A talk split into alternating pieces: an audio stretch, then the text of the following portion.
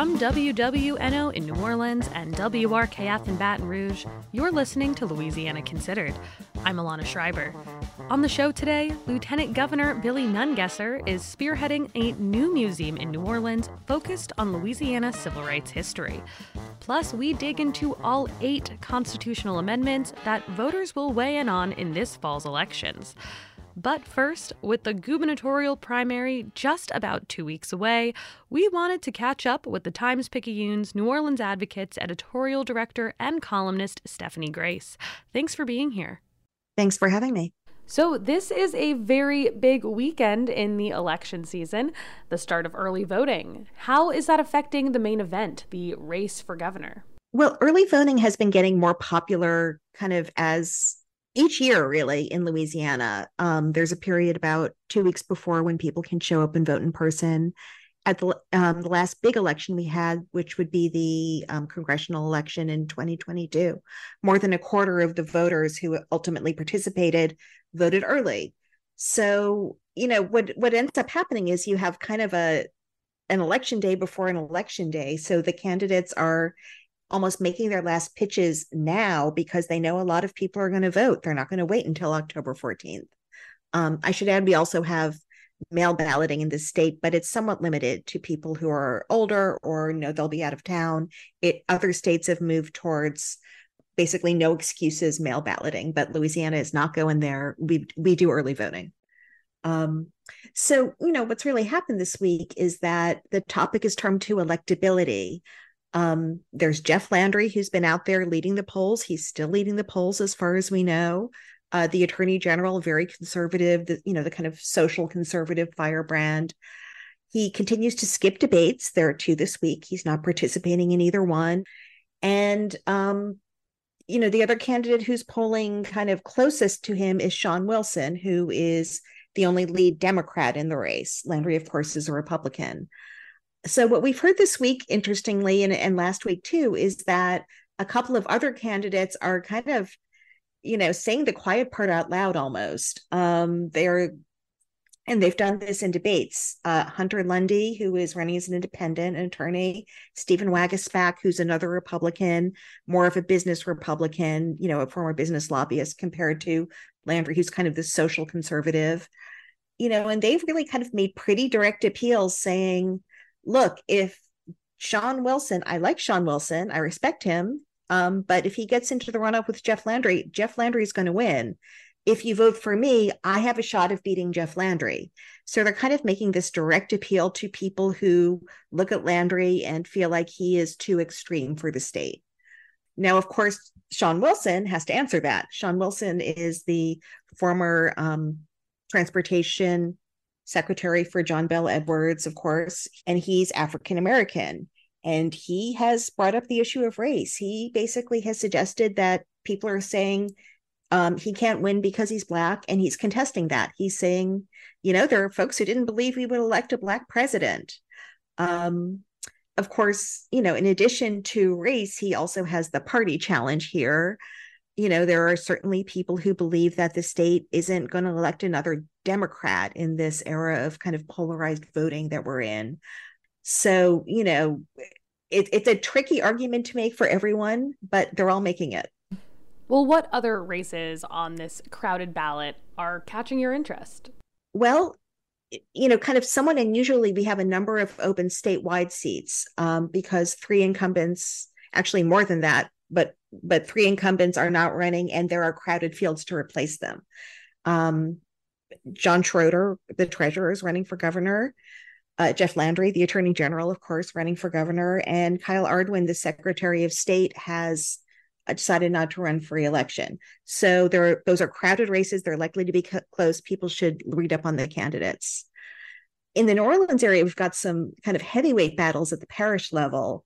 In Jefferson, another unusual situation, there are two incumbent at large candidates, and they're both being challenged by their own colleagues on the council, district members.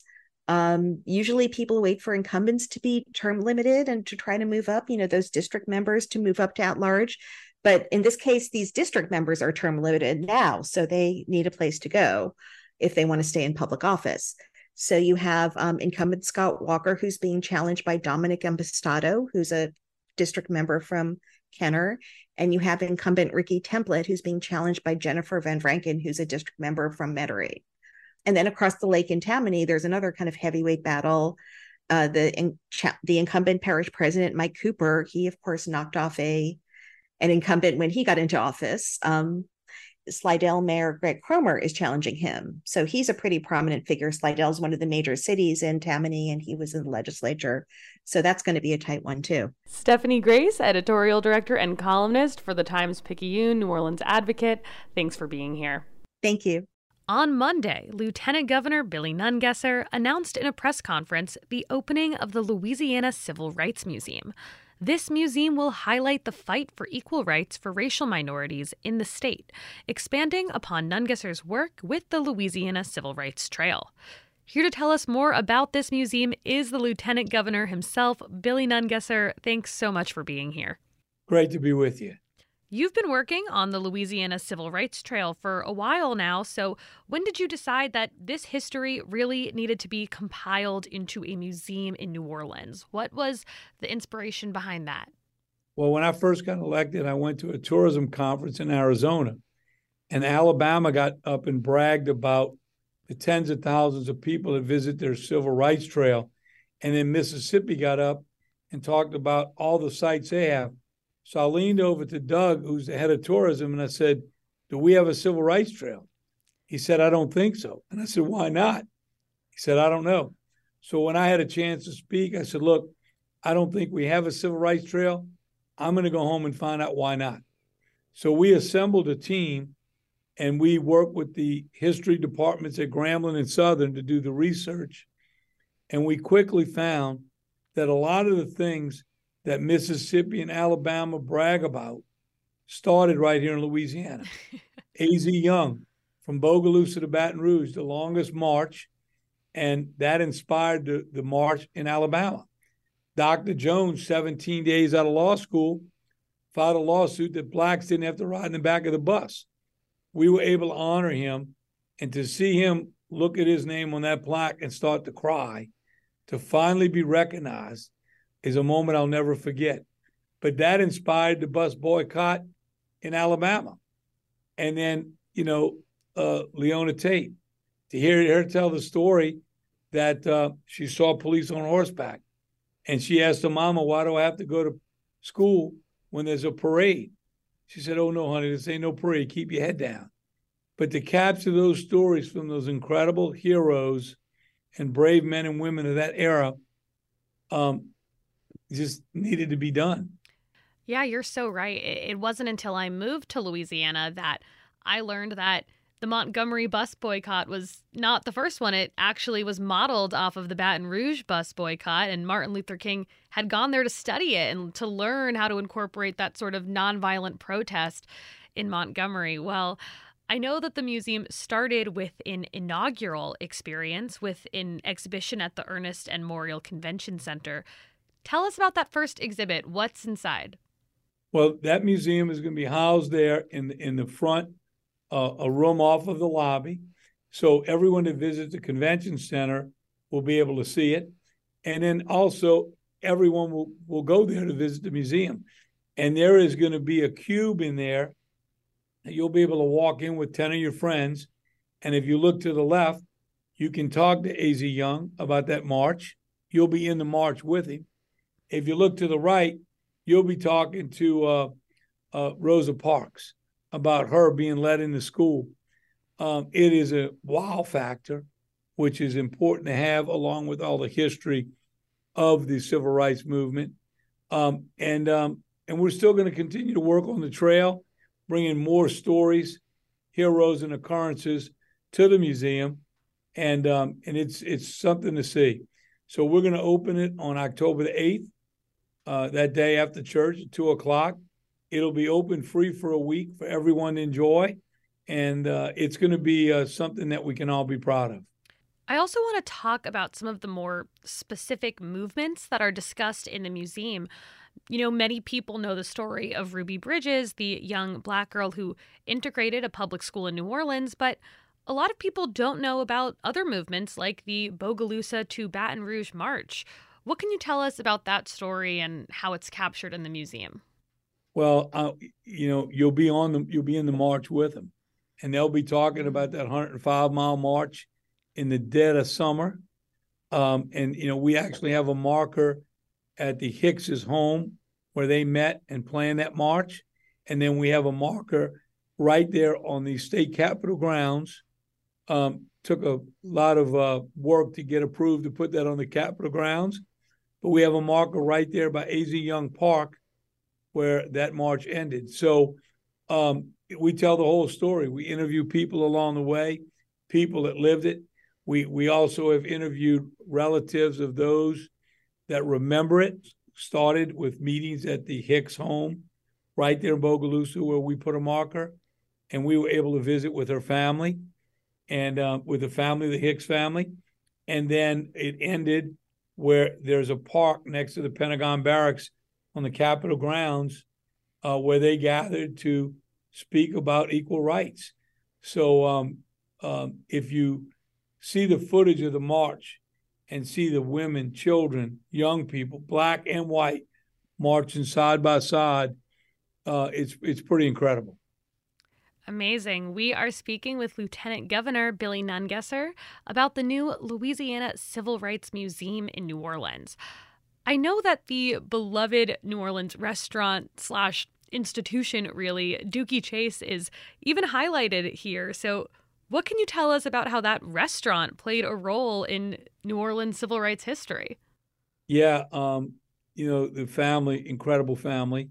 Uh, the first marker went up in front of that great restaurant, and they would allow uh, blacks and whites were not allowed to meet together.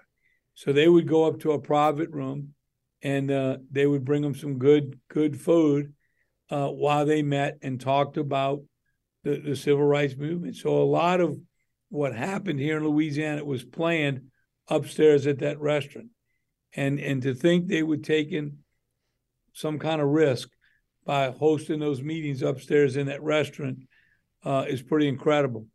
And uh, so uh, it's great. You know, there's some footage in here where Miss Morial was speaking about those meetings, and so uh, that's what really makes this special. Is we've been able to capture these stories from the people that lived it, and we're still working hard to continue to catch more stories because there's many more stories to tell. To hear the families of the 17 law school the 17 Southern students that sat in in that diner in Baton Rouge. They got expelled from school. Um, I can't imagine being a young college kid and and and protesting and sitting in when you knew it was going to cost you possibly your future education. So um, telling those stories while these some are not with us anymore, but while many of their family members are still here, to see them how proud they are that their family member is being honored finally. Billy Nungesser, Lieutenant Governor of Louisiana. He's been discussing the state's new Civil Rights Museum. Thank you so much for being here. Thank you. From WWNO in New Orleans and WRKF in Baton Rouge, you're listening to Louisiana Considered. I'm Alana Schreiber. While the election for Louisiana's governor is heating up, the head of state is not the only thing residents will be voting on this fall. There are eight constitutional amendments on the ballot, four of which will be weighed in on on October 14th, with the last four reserved for November 18th. Recently, the Public Affairs Research Council of Louisiana released a guide to the 2023 constitutional amendments. Today, PAR President Steven Procopio joins us to break it all down. Thanks for being here. No, absolutely.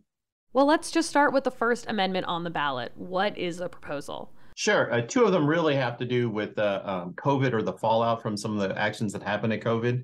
Uh, the First uh, Amendment on the October ballot uh, deals with donations to conduct elections. Uh, during the 20, 20 election, there was a lot of concern over COVID and would there be enough ability to deal with um, the election because there was you know, just use different times. So then a lot of nonprofits, particularly Mark Zuckerberg at Facebook, made a lot of uh, uh, donations to start and help with this. I became sort of known as Zuckerbucks. Um, and then there's been a lot of sort of reaction uh, in a sense that that maybe had undue influence. And so states are starting to ban this. Um, it's unclear in Louisiana whether that is legal. Uh, initially, the Secretary of State thought it would be allowable, but then changed his mind. Uh, since then, uh, two attempts have been to make this um, illegal. Uh, however, uh, those were vetoed. So then, this is a constitutional amendment to put in the um, uh, in the Constitution that foreign governments or nonprofits can't make donations to help with administering elections. Well, what I'm what I'm wondering about that first one though is, you know, you said it comes out of COVID, but it also comes out of this this era of a lot more suspicion around elections and election workers. So do you at all see this as a sort of partisan attempt at all or is this playing into these suspicions or is it just saying hey covid's you know wrapping up uh, we no longer really need this well, no, I think it comes out of the controversy uh, of and of, of, the sort of elections that happened. It's the same, all the same thing, kind of put together.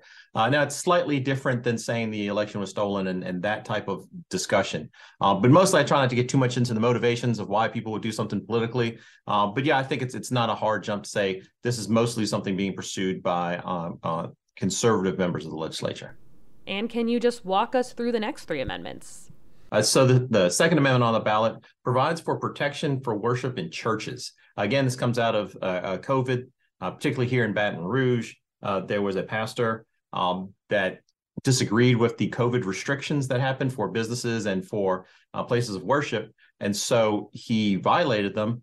his case went all the way to the Supreme Court. They ultimately ruled um, that he, that violated the Constitution, but there was a lot of disagreement over um, whether or not the the rules that apply to uh, the First Amendment and freedom of religion should apply specifically to your ability to worship in a church. This amendment would spell it out and said, look, not only are you have a freedom of religion, but you have the freedom to worship in a church. And so this would add this to the Louisiana Constitution, uh, in addition to just the freedom to worship. Uh, otherwise, it would stay uh, as it is now. Um, the Third Amendment is is relatively simple. Uh, every occasionally, the state has surplus dollars that they brought in more revenue that they than they spent. Uh, a certain portion of that, ten percent, right now has to be spent on paying down the state's retirement debt. This would change it to twenty five percent, but also would extend it out for uh, you know whenever we have retirement debt, as opposed to the current um, uh, regime that says it would essentially end in 2029 uh, when sort of a, a, small segment of the retirement debt goes away. So that would create um, pay down retirement debt quicker, which would save more money for teachers and other things like that. However, it would reduce the options of spending on uh, surplus debt for things like construction projects. The last amendment uh, for the uh, for the October ballot are, deals with property uh, tax exemptions for nonprofit organizations. nonprofits in general have a very broad exemption uh, for their property taxes. Um, this would restrict it so that if you have a property tax exemption and you are using that to provide housing, that if you have more than three violations of the housing code on very specific uh, high level violations, um, then the uh, authority, the governing authority, like a parish council, uh, can then suspend your um, uh, suspend your exemption. And the idea is there to try and sort of use another tool in the toolbox to try and fight blight. Um, and versus uh, you know other people on the other side would say this, isn't necessarily going to help uh, and you're just taking away money from people that we actually could use to fix up the place. We are speaking with Steven Procopio, president of the Public Affairs Research Council of Louisiana, about the constitutional amendments on the Louisiana ballot this fall. Of course, as we mentioned, there will be four amendments proposed in October, another four in November. Let's dive into November 18th. What will voters be considering there? Just start by telling us about the first two. The first one it, there's some technical ones in here. It really changes the, the deadlines for veto bills and particularly what happens for veto sessions. Uh, up until really this the last four years, uh, there were no veto sessions, period. Um, vetoes were occasionally voted on if they happened to come back up during a, a, a session, uh, but otherwise, the legislature always voted to cancel a veto session. But since we actually had one, um, we can start to see, look, there might be some technical issues and what, particularly what happens is that if you have a veto session, uh, if you look at the constitutional timing of it, ends up in the middle of another session. Do you have to suspend that session, adjourn that session? Can you just vote on it during the session? And no one was really sure. Um, sort of people made a decision, but this essentially clears that up and says if a veto session would occur when another session is going on, they can just deal with the veto override votes during whatever session's going on. And there's a little more technical stuff going on at than that, but that's that's the primary thing that this does. The second amendment uh, on the uh, November ballot uh, deals with um, six inactive funds. These are funds that either never have been used uh, or like one fund I think has six hundred dollars left in it. So it's really kind of a cleanup uh, amendment that sort of removes funds that um, don't need to be in there. No one's using them, and they have you know interesting names like the Atchafalaya Basin Conservation Fund. Uh, but that doesn't necessarily mean this actually helps the Atchafalaya Basin. It's just a fund that someone created that never got used. Got it. Well, what about the next two? What are the last amendments that voters will be considering? So, uh, number three is another property tax one. Um, it, basically, anything dealing with property tax has to be dealt with with a constitutional amendment in, in Louisiana. It's the way our constitution is set up. Uh, this would actually give an additional property tax exemption for first responders. Uh, so everyone that owns a home gets a $75,000 homestead exemption. Um, this would, at the uh, if the local governing authority agrees, so this is a local option essentially, they could give an additional $25,000 on top of the $75,000 uh, to emergency responders. And so they were talking about police, firefighters, and certain others like EMS. Um, and so that's uh, you know fairly straightforward in what it uh, what it would do. The last one uh, is unfortunately also kind of complicated. Uh, it's rule changes for the Revenue Stabilization Fund. This is another constitutional fund. There's already what's known as the Budget Stabilization Fund. Uh, that is what most commonly is known as the Rainy Day Fund. Um, this is sits sort of alongside it as the Revenue Stabilization Fund. Um, there's about 2.2 billion dollars in that fund but it also has a clause that says with a two thirds vote, the legislature can tap it for an emergency, but they never say what the emergency is. So the concern is that this could use as a slush fund. They could essentially use it for anything. Uh, this would remove that ability, but it would let them tap it during a budget deficit. So they could use up to $250 million if uh, there's still an emergency once you tap the, the rainy day fund. I find the third one really interesting there a provision to provide tax exemptions for the state's first responders. We've been seeing a lot more support for first responders ever since the onset of the pandemic, and even now as firefighters are working to put out fires in western Louisiana. So, how did this amendment get on the ballot and why now? I, I really couldn't speak to the why now. I mean, I think there's a general uh, concern, particularly for a shortage and, and first responders, whether they're firefighters or police officers, uh, law enforcement in general. It just sort of a workforce shortage everywhere, whether it's healthcare uh, or uh, teachers, but also in emergency responders. So I think it's an attempt to kind of deal with that. Um, uh, in in in terms of, um, I think the other side kind of says, well, well, let's just give people a pay raise instead of sort of creating a tax exemption and and sort of messing up the tax code. Uh, and then you know the proponents say, well, we can do both. Uh, so, you know, there's arguments on both sides of this one. Steven Procopio, president of the Public Affairs Research Council of Louisiana. Thanks for being here. Oh, no, no. I love, love uh, coming on and talking to y'all.